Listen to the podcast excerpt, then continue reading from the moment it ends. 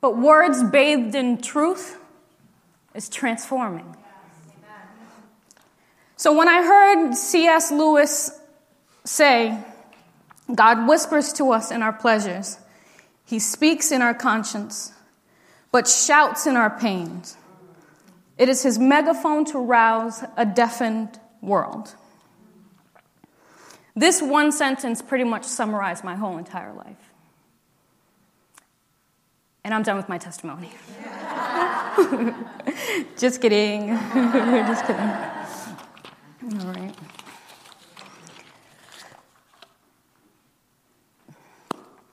I asked my kids the other day, well, I didn't really ask them, I told them. I was like, Aren't you glad that your story, your personal story, is not in the Bible? And they all were like, Yeah, you know, and I can imagine some of people, uh, some of you more or less probably are happy that that's not the case. But unfortunately, for me, that was true. My story was in the Bible. And when I was about 13 years old, I had this gaping hole where my heart should be. And I went on a mission to try to fill that void. I learned how to research because my school was all about research, research, check your facts, right? And I went on a mission more or less to learn about as many religions, learn about astrology, learn about meditation, learn about the saints in the Catholic religion, and nothing was able to speak to this hole in my heart. But before I left the library that day, I grabbed the Bible. And I don't know what God was doing, but He did something, and I opened up to 2 Samuel 13. And I was absolutely captivated by the title. The title was The Rape of Tamar. Immediately, I shuddered. In the hood, they would say, I was shook. Elvis would say, she was all shooken up, right? But I was froze. And it stopped me in my track. It intrigued me.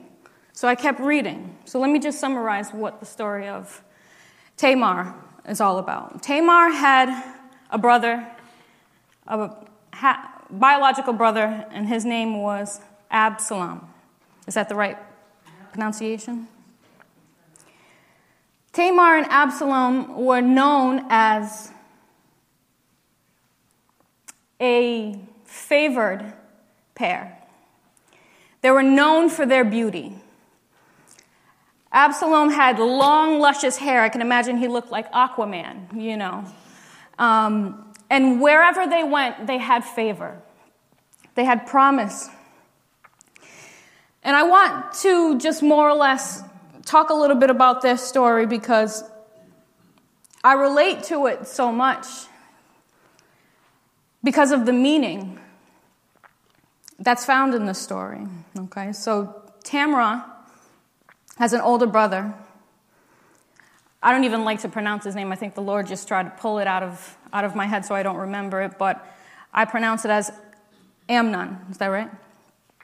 So Amnon was the first son of King David. And the first son of King David developed an insatiable obsession with his little sister. And it made him sick, it made him ill, to the point where he confided in his cousin, and his cousin told him, You know, why are you sick? And he finally said, Well, I'm, I'm in love with my sister, Tamar. The cousin and Amon devised a plan so that Amnon would be able to sleep with his sister. He pretended to be ill when his sister came to bring him his favorite meal because she was just that loyal. She loved her older brother. He sent all the servants away and told her to come feed me in my room. He accosted her. She begged him, Please, don't do this. This is a sin in Israel. But yet, he overpowered her and he had her, his way with her. Now, in her grieving, she tore her robe, something similar to like, um, what's his name? The one with the beautiful robe, Joshua. Was that, is that his name? Joseph. Joseph, Joseph with the, the dreams interpreter, right? She tore her robe, she put ashes over her face to grieve her lost innocence. Now, Absalom was the only one who sought justice for her, her brother, her biological brother, her full brother. And after two years of Tamar living as a desolate woman, her brother called for Anam's death, and he was killed. Now, that was pretty dark, but this is my truth. And if I want to reveal who it is I am, I have three areas that I need to share with you um, that has made me who I am and allowed me to stand here today, testifying to the goodness of God and how He made all things new, even though my innocence was stolen. Now, my name was not given to me by my family. I am a twin, if you guys didn't know. And during childbirth, it was very difficult. I almost died. Um, and my mom was so exhausted, she couldn't name me. She named my sister after her, Marlene. Her name was, my mom's name was Marlene, named my sister Carlene. She couldn't find a name for me. So she asked a nurse for help. And all everybody can do was come into this room and praise this beautiful baby. And the nurse just said, She's so beautiful. We got to give her a right, a good name. And my mom's like, I don't know. Just name her anything, you know, in her little accent. So the nurse ran over and grabbed a book of names. And I found out that the Greek translation of my name means most beautiful. And my last name Pierre is a French masculine, means Peter, which translates as rock or stone. So here I am, 13, reading this story, and it's the same equivalence of me seeing or hearing directly from God. And I did what every unbeliever would do I ran. It was too much. For the first time in my life, I heard a voice tell me who I was. And I did what I knew best run in the face of vulnerability. So that was 13. So I want to talk to you a little bit about the environment that I grew up in. I always believed that I grew up in a wolf's den. I grew up with wolves who masqueraded as sheep. And I had to learn how to survive. And I got some bumps and bruises, I got some scars. But let me tell you, these scars are evidence of healing because what happened to me did not kill me. It made me who I am. It made me strong. It made me wise. It made me sharp. It gave me laser eyes to see into the deception that was going on right in front of me, right in my own home. When I was six years old, my mother made it a habit of parading us around because we were, we were beautiful kids. And one day, my mom pulled me out of school and said, You're going to help mommy not go to jail. And I said, Oh, wow, yes. I'm gonna make sure. What do I gotta do? She said, just sit there and be cute, baby. When the judge looks at me, he's gonna see you and he's not gonna wanna lock me up, okay? I said, okay, great. My sister was sleeping. I'm elbowing her, sit up straight. We got a job to do. When they called my mom's name, the judge read her charges. And before he even slammed the gravel to the slab, my mom was in handcuffs. And that was the last time I saw my mother as a six year old girl. Needless to say, I was defenseless. She was my protection. She was the person that looked like me. She talked like me. She even walked pigeon toed like me. And now she's gone. I want to talk to you about seven times that the enemy caused my peers around me to make me stumble. The first time was the first time I went to Brooklyn, New York, after moving down from Massachusetts in 92. I met my uncle for the first time. We stayed at his house for the Labor Day parade. It's a big Haitian festival. Carnival goes on, there's constant partying. The first night, my uncle walked around in his underwear, and something said, This is disgusting. Why is a grown man walking around in front of two little children? But I didn't say anything. The second night, he brought over a girl and proceeded to have intimate relationships while he looked at us while we were on the floor. The third night, he put alcohol in our orange juice and took turns brutally raping me and my twin sister. The second time that I was caused to stumble, I came back. My brothers had come back from New York after taking their turns with my uncle. My brother and older sister, something changed in them. They were not who I knew them to be.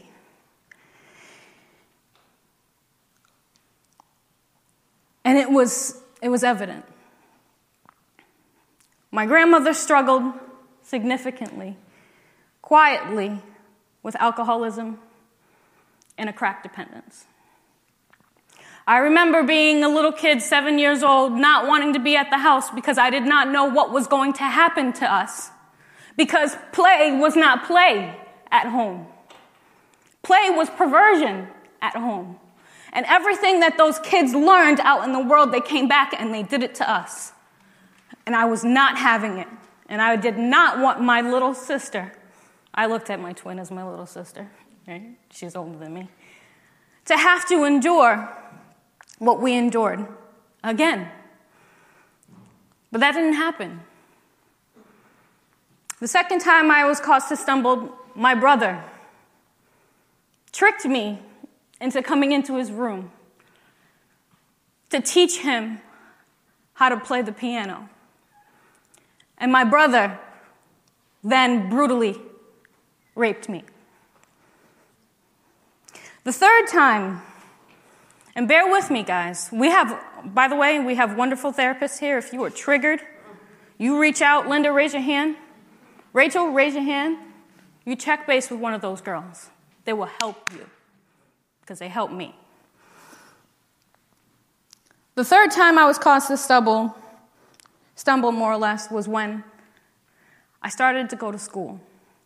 I was about eight years old at this time, and school was my safe place. School was the only place that I can be me, where I can be a kid. And all of a sudden, my peers started to turn on me. So, needless to say, whenever that happened at school, I was not having it. I decided that I was going to go on a mission for anyone who was acting inappropriately to be their bully so that other girls wouldn't have to go through what I endured. So I got suspended a lot. Imagine that, eight year olds getting suspended. It was a lot of in house. I organized a lot of things and I ate a lot of peeps. right? So that happened to me. It felt like everywhere I went, all people wanted to do was touch my private parts.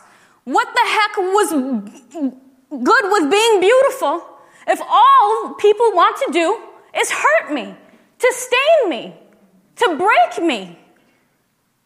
And I started despising everything that I was. When I was nine, God is just so amazing. He sent me a big brother and a big sister. They chose to give me and my twin sisters a big brother and a big sister. It's one of those programs to kind of help families along, you know, give them nice mentors.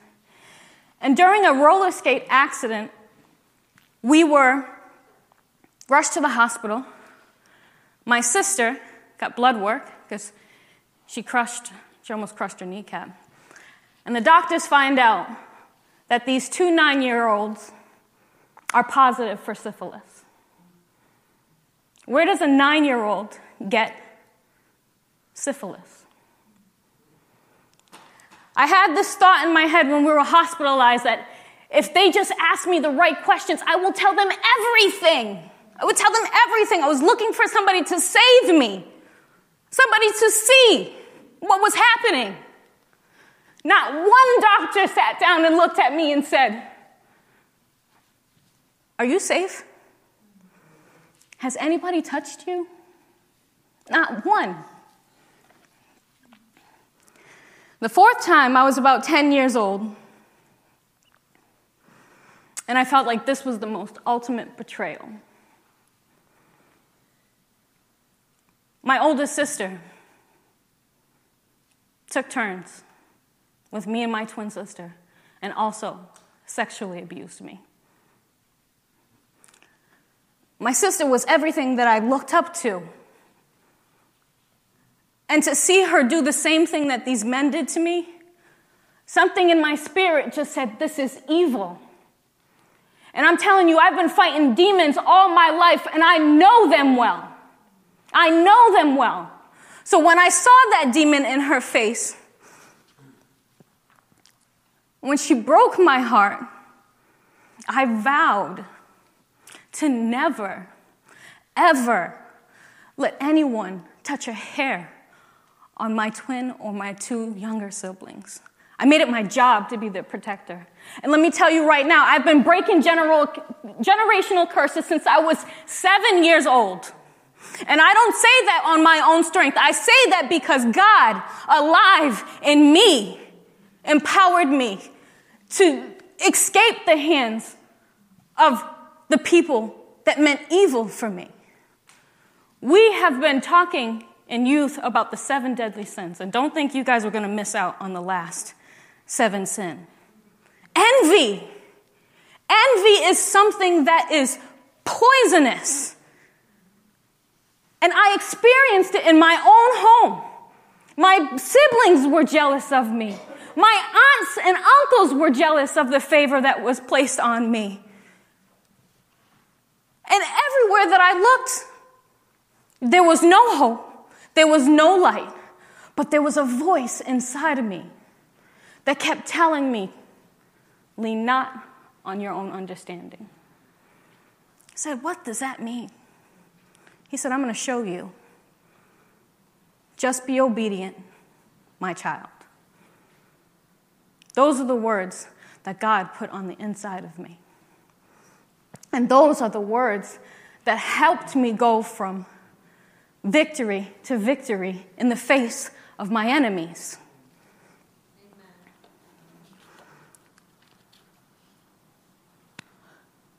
When I was 11, my mom was officially deported after serving a two and a half year sentence. I wouldn't get to see my mother again until I was about 16 years old for a 10 day vacation in Port au Prince, Haiti, but let me tell you something. Just knowing that she was gone, I felt the spirit of abandonment come over me over and over again. My grandmother was still in her addiction, still leaving us.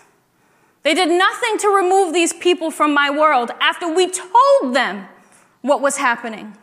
So we had to rely on God to make a way for us. He is my waymaker, my miracle worker, the promise keeper. He's my light in the darkness. That's who he is. That is who he is.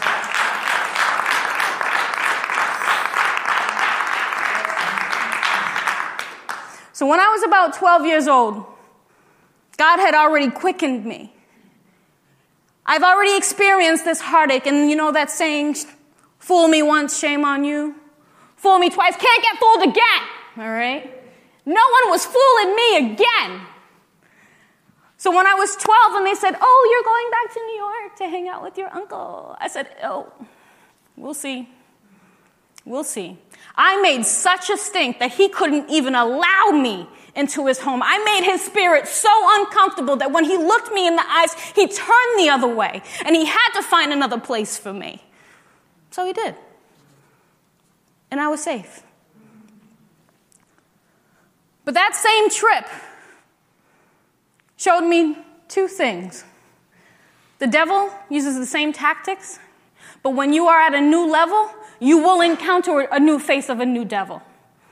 So I wasn't expecting, I knew my uncle was not going to hurt me, but I was not expecting that he would try to traffic me and my twin sister. He brought us to this private restaurant where all of his bougie friends were, gave us Alizé and mixers, and watched and waited until we got drunk.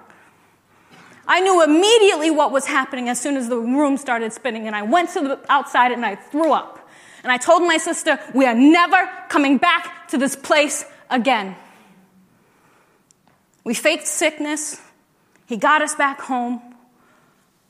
Crisis averted. God is good. He made a way. Only for us to go back to this home with another feeble grandma who didn't have eyes to watch over the many kids that were in the house. And while I lay asleep, my own cousins would try to molest me. Everywhere I went, this is what happened. But you know, the Lord used my insomnia for good. He used my bad gas for better, right? Man, my anxiety just sat in my gut. And every time I felt some hand trying to climb up, bow! You got hit with a bomb. I would see him come over to my little, my twin sister, and I would be like, oh, wait for this. Stood up like this, looked him right in the eyes, and then fell right back to sleep, acting like I was sleeping. They were so freaked out. They didn't know what to do with themselves. See, God is, God is amazing. He has a wonderful personality. And even in a dark situation, He was allowing me to laugh. He was allowing me to have joy. He was saving my life. He was preserving my heart. And I want to let you guys know something. Do not leave your kids with just anybody. You need to know them through and through and pray every day over them for a hedge of protection because let me tell you, when Leah prayed for a hedge of protection over me, I walk in an authority right now, and anybody who tries to look at me with sin in their eyes, they avoid me. Because I'm under the covering of a spiritual, rich mother. Now, let me just give you guys some statistics, okay? There was a survey conducted last year about child victimization. 66% of kids who reported that they were abused were between the ages of 12 and 17. 34% were under the age of 12. These are the pivotal years. These are the watchful years. These are the years that you need to be smothering your children so that the enemy does not pervert what the Lord made beautiful. So teach your children what the beautiful things are in this world so they are not tempted or misinformed by the world. Teach your children what kindness is. When they look at you, let them see kindness in your eyes so that they can recognize when God is sending them an earthbound angel that they are there to intercede for them. Let them see you. Let them see God. Most importantly, grace. We need grace. We need grace. If the kids don't know what grace looks like, they will look for it in perverted ways. Now, let me tell you something. When I told my grandmother, when I told my aunt what they were doing to me, they made me keep a secret. Children are not built for secrets, children are built to contain truth. And only truth. So that they can be able to distinguish what is a lie and what is deception.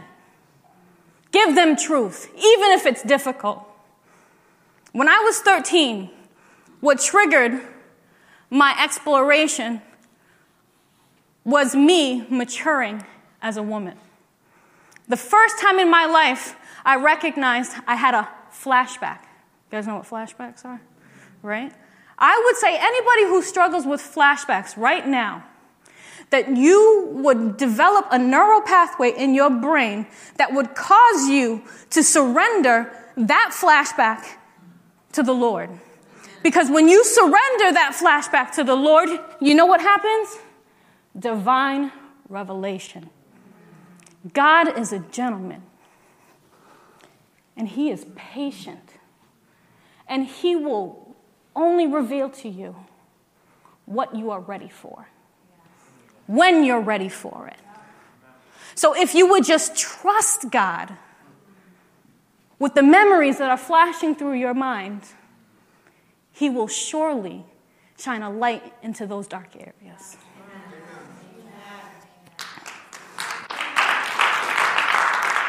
How's my time, guys? I want to talk to you guys about the wilderness, okay? When I realized that my situation at home wasn't going to change, I couldn't count on my grandmother to choose goodness, to choose truth, over allowing my perpetrators to move back into my home after the Lord had already made a way. The Lord literally caused my brother to go to jail for three years so that my sister and my little brothers can grow up in peace.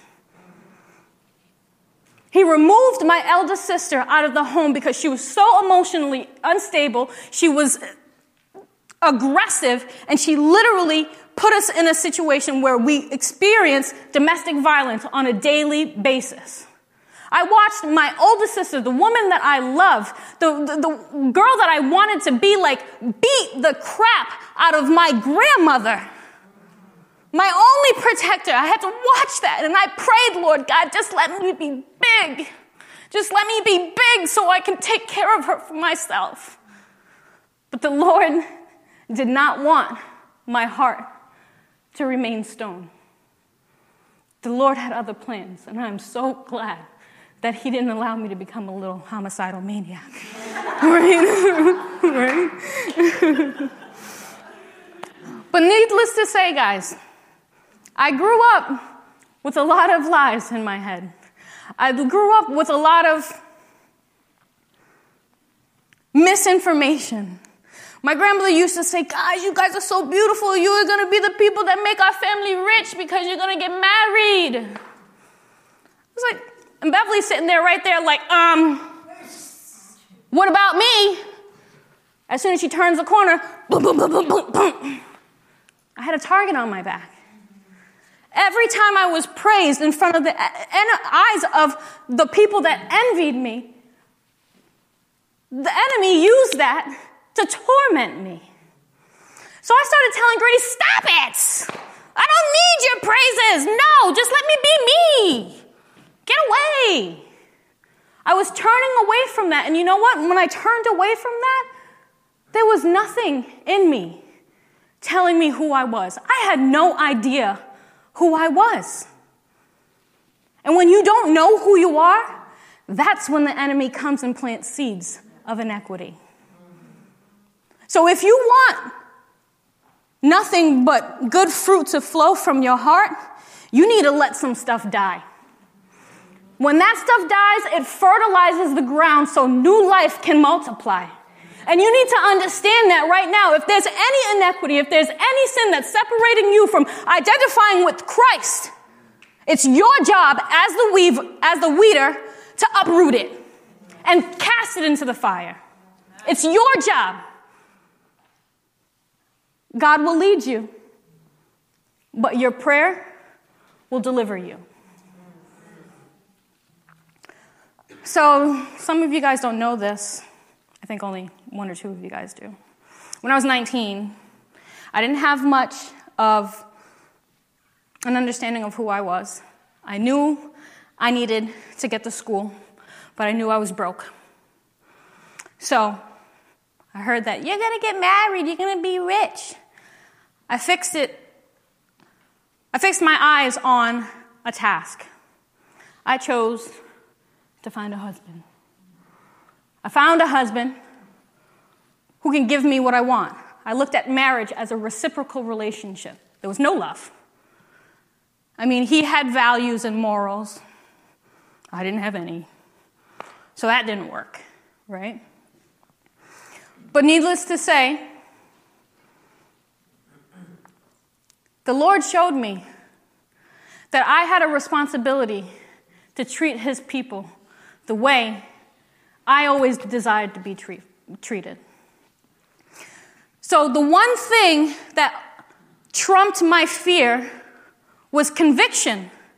So when the Lord said, Stop stealing hearts and abandoning my children, I submitted and I listened. When I was around 19,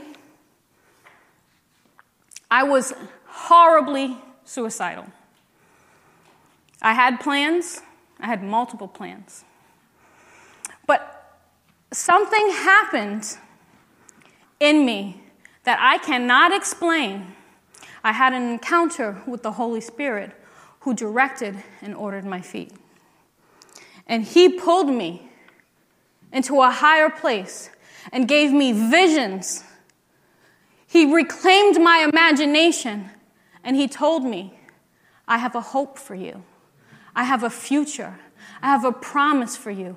If you would just submit to me, I will lead you and you will find it. I found my spiritual family at Anna Maria College. Yeah. And the way I was able to recognize who my new family was going to be, first, you guys know Billy Hazelwood? That dude's gonna be the mayor of Rhode Island one day, okay? I saw kindness in his eyes. And not once did he ever try to make my private parts public parts. Did you get that? That's, that's from the Hazelwoods. Private parts aren't public parts, guys. Right? They belong to you and your husband or your wife, right?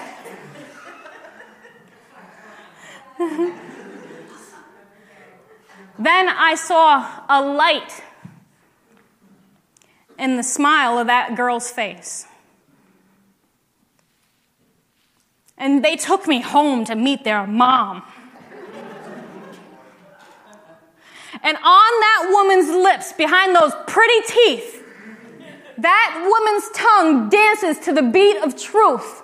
And what she prayed over me changed my life forever. She said, I will be the head and not the tail. There will be a divine switch. You will be the first and not the last. You will be the top and not the bottom. And favor will follow you. She said, let me tell you, when she said this, I almost fell out, right? She didn't even know me. She said, God, I prophesy a blessing over her mind over her body, over her spirit. Bless her emotionally, bless her physically, bless, bless her spiritually, bless her sexually. My eyes were closed. I said, How did she know? How did she know? But let me tell you, that was the first time anyone ever prayed over me in my life. And I felt the Holy Spirit just come down like fire. And I left. I had to change my bra and my underwear and everything because it was just so hot. It was so real that it completely changed me. And that's how I knew that the God who can bring dead men to life personally stepped down to heaven, from heaven, to counsel me, to lead me, to protect me. And all I did was praise. All I did was worship. And all I did was bow down.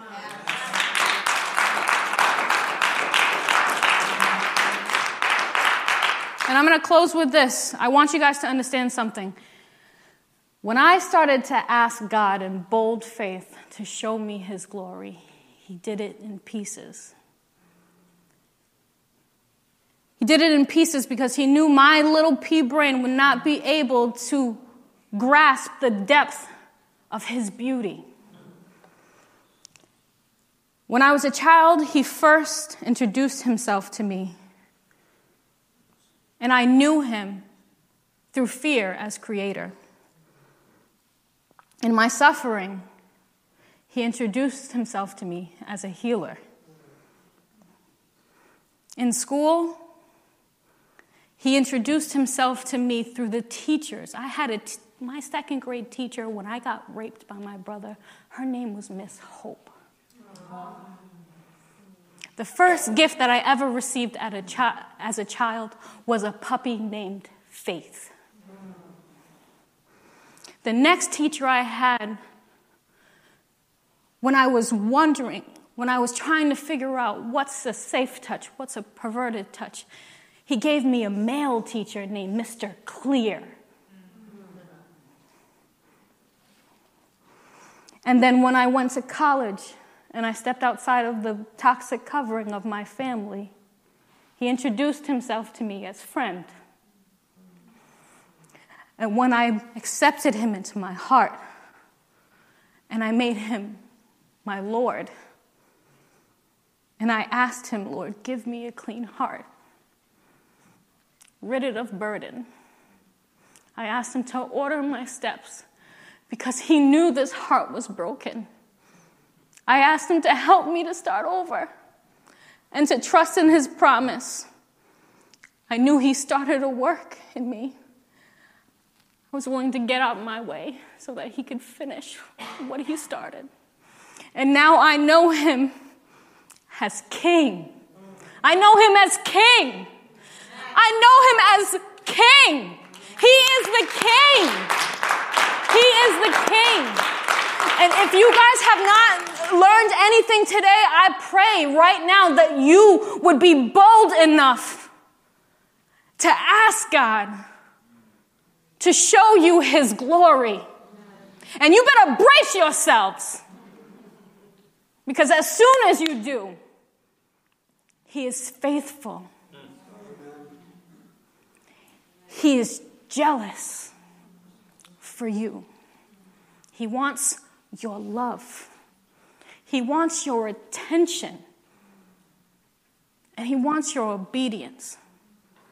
And in your obedience, he will make dead things beautiful. He will give you beauty for ashes. And He'll give you a new life.